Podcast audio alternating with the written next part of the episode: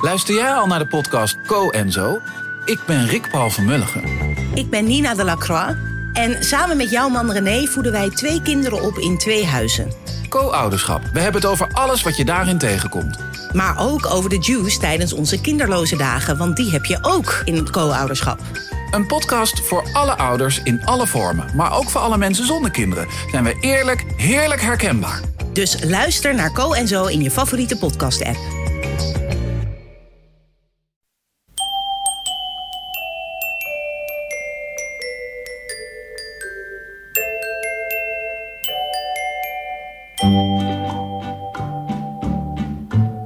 Welkom bij aflevering 306 van Echt Gebeurd, de podcast waarin mensen hun eigen waargebeurde verhalen vertellen. Maar waarin ook zo nu en dan iemand voorleest uit het dagboek dat hij of zij bijhield als puber.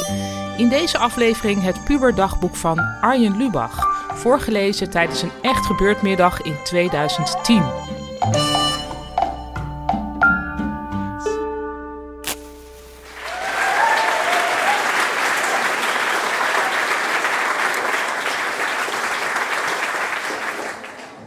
Dat was ik toen ik 13 was.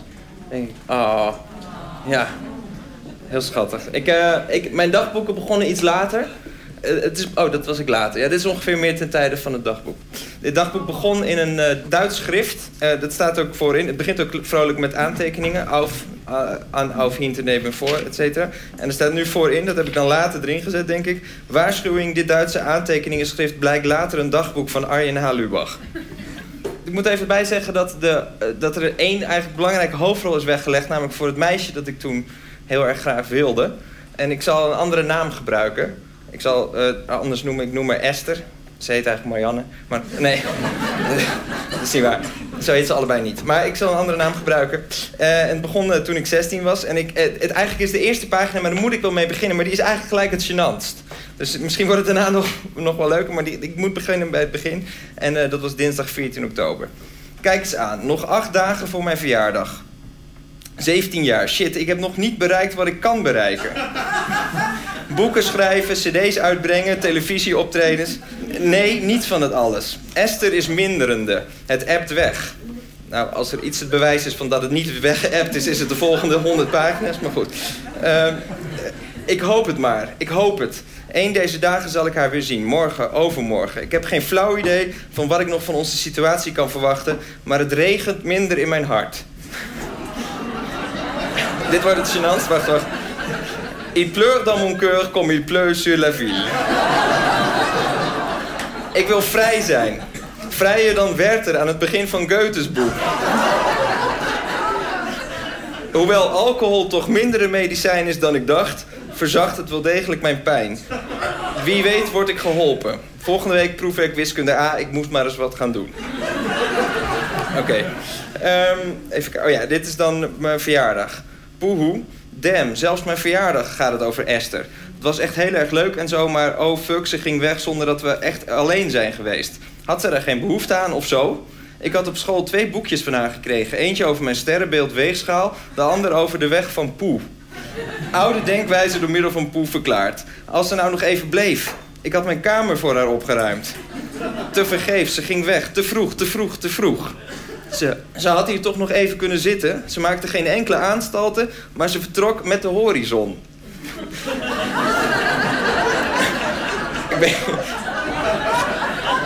Gisteren had ze het over een cadeau waarvan ze zelf niet wist of ze het wel wilde. Huh? Geen van die twee wijst daarop. Wat had ze gisteren in petto, wat vandaag weer was verdwenen? Had ze me willen zoenen? Ik haar wel natuurlijk. Stomme eikel, wees reëel, Esther is geschiedenis. Gaan we een stukje doorbladeren. Nou, ze bleek niet geschiedenis. Op een gegeven moment had ik het idee dat het toch maar handig was om, uh, om het contact te verbreken. Dat dacht ik ongeveer één keer per maand. Maar we zaten bij elkaar in de klas, dus ja, dat gaat gewoon niet. en uh, ik heb dat, ik, op een gegeven moment onderneem uh, geef ik een briefje waarop ik heb geschreven dat ik dat van plan ben. Ik ben weer naar school gegaan. Esther heb ik niet echt gesproken. Ik schreef in de keuze werktijd, dat hadden we toen al, een briefje waarin stond dat ik het contact stil wilde leggen om mezelf te beschermen. Toegevoegd één gedicht van mezelf en één gedicht van Bert Schierbeek over stilte. ik weet niet of het handig is om gedichten bij briefjes over contact verbreken te maar goed. Tja, dat is het nu wel stil. Het is zo stil. Nou goed, dan gaat het door. Ehm, en dan, eh, het, grappige is dat het bedrag... Dan denk je dus, oh, ze hebben het contact verbroken. Dus die spreken elkaar een paar maanden niet. Maar dit is een dag later. Wederom naar school geweest. Esther vroeg me hoe, hoe ik onze contactstilte zag. Ik zei haar hoe ik dat zag. Geen contact. Morgen zit ik naast haar bij geschiedenis. Ik hoop dat het werkt. Want deze situatie zuigt. Oké. Mm. Toen ga ik op een gegeven moment ga ik naar Amsterdam. En dan... Oh ja, dit, nou, dit is gewoon een heel pathetisch stukje, maar jullie vinden het vast heel grappig. Uh, Esther was vandaag niet op school, dus daar heb ik weinig last van gehad. Wel, ben ik naar de Tokyo String Quartet geweest. Dat was mooi, maar Esther was er ook.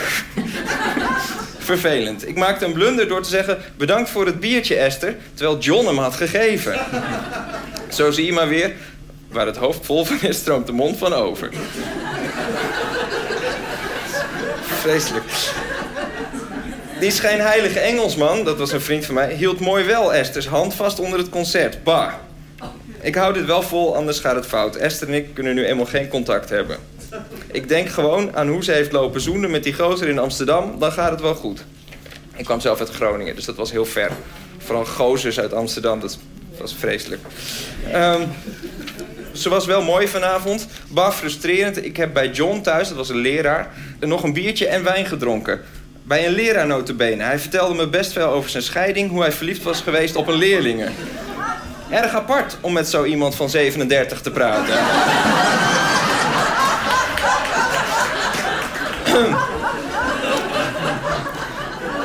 ik wil dichten en schrijven, maar ik kom er niet aan toe. Ik moet ook nodig wat aan school doen.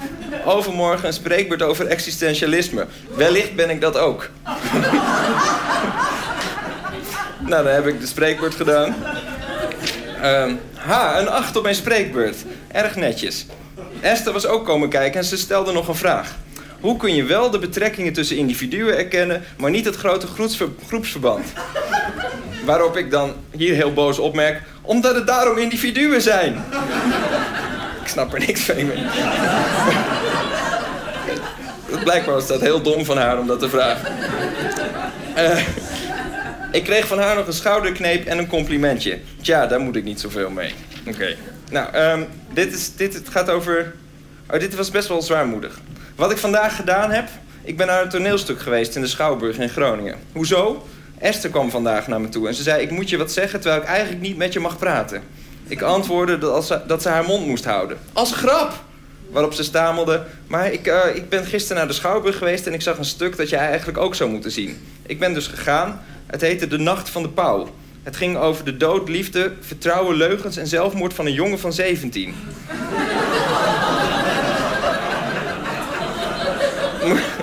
Moest ik hem daarom zien? Omdat ik daar ook wel eens iets over gezegd heb? Of omdat we samen gesprekken hebben over dat soort dingen? En dat dat dus de band tussen ons weergeeft.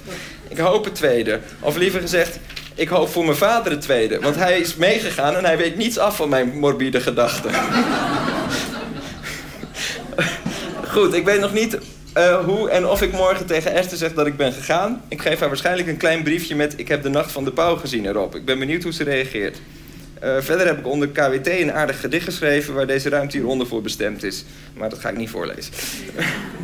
um, Oké, en dan ben ik... Ik ben dus 16 of inmiddels net 17. En dan ga ik... En dan ben ik gefascineerd door autorijden. Dus dan ga ik altijd stiekem autorijden. Ha, inderdaad. Blond haar. Blijkbaar heb ik mijn haar geblondeerd toen. Nou ja. Het is wel spijtig dat wanneer ik ergens voor sta, dat blonde haar dus, mijn ouders dit afkraken zodra ik mijn ouderlijk huis terugzie. Maar ja, hey, vandaag heb ik voor het eerst auto gereden. Met de auto van Ingrid ben ik een blokje omgereden. En later nog proberen te rijden in de auto van Hoytes moeder. Dat lukte niet zo goed, want het was geen automaat en hij sloeg telkens af als ik de koppeling op liet komen. Erg leuk wel. Oké, nou. En het, uh, dit is wel grappig, want om, uh, onder, onderaan dit stukje lijkt het eindelijk door te bedingen dat, dat Esther toch niet zo heel bijzonder is. Maar het staat dan in schril contrast met die grote letters die erop volgen van de dag later. Dus dat zal ik even achter elkaar voorlezen. Het einde van dit stukje is... Hoewel ik wel begin te beseffen dat ze eigenlijk ook maar gewoon een meisje is. En dan hier... Kutte de kutte de kutte de kut.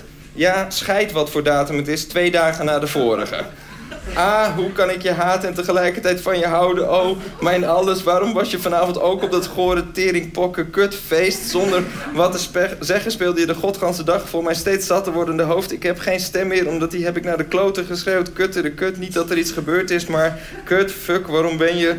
Waarom heb ik me zo klote druk om je gemaakt? Lebberteef.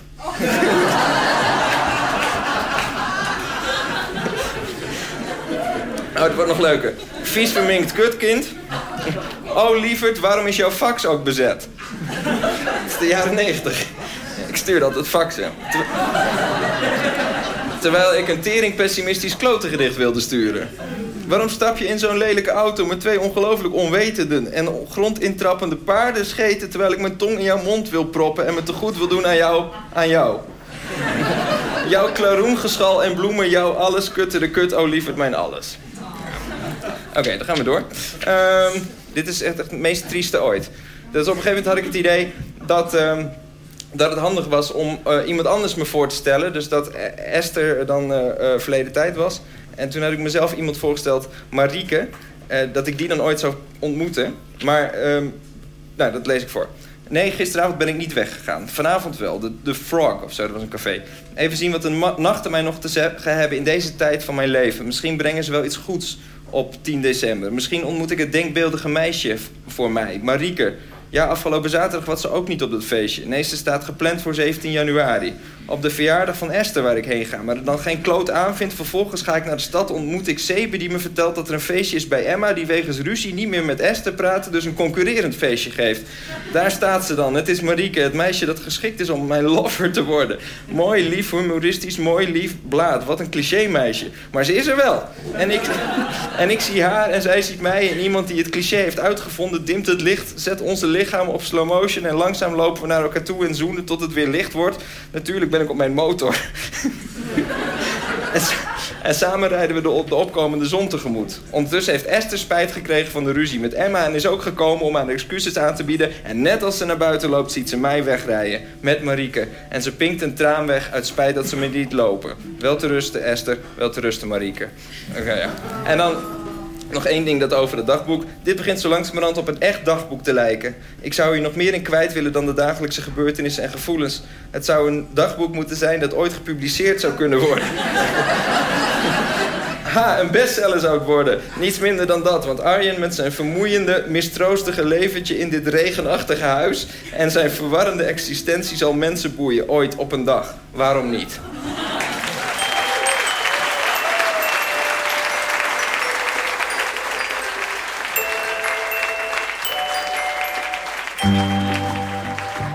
Dat was Arjen Lubach, die in november 2010 alweer bij ons in Comedy Club Toemler voorlas uit zijn puberdagboek uit de jaren 90. De puber van toen is tegenwoordig inderdaad schrijver, muzikant en televisie- en theatermaker geworden. Zijn programma Zondag met Lubach werd in maart voor het laatst uitgezonden, maar onlangs werd bekendgemaakt dat Arjen volgend jaar met dezelfde redactie een nieuw tv-programma gaat maken dat vier maal per week te zien zal zijn. Goed nieuws dus. Onze eigen redactie bestaat uit Micha Wertheim, Rosa van Toledo, Maarten Westerveen en mijzelf, Paulien Cornelissen. De productie doet Eva Zwaving, opname werd gemaakt door Nicolas Vrijman en de podcast wordt verzorgd door Gijsbert van der Wal. Wie nog een vaderdag cadeau zoekt, bevelen wij natuurlijk Echt Gebeurd op Papier aan. Ons boek in drie delen met in totaal 72 verhalen uit het rijke Echt Gebeurd archief. Dit was aflevering 306. Bedankt voor het luisteren en onthoud... Verdwijn niet met de horizon, maar wees vrijer dan Werther aan het begin van Goethes boek.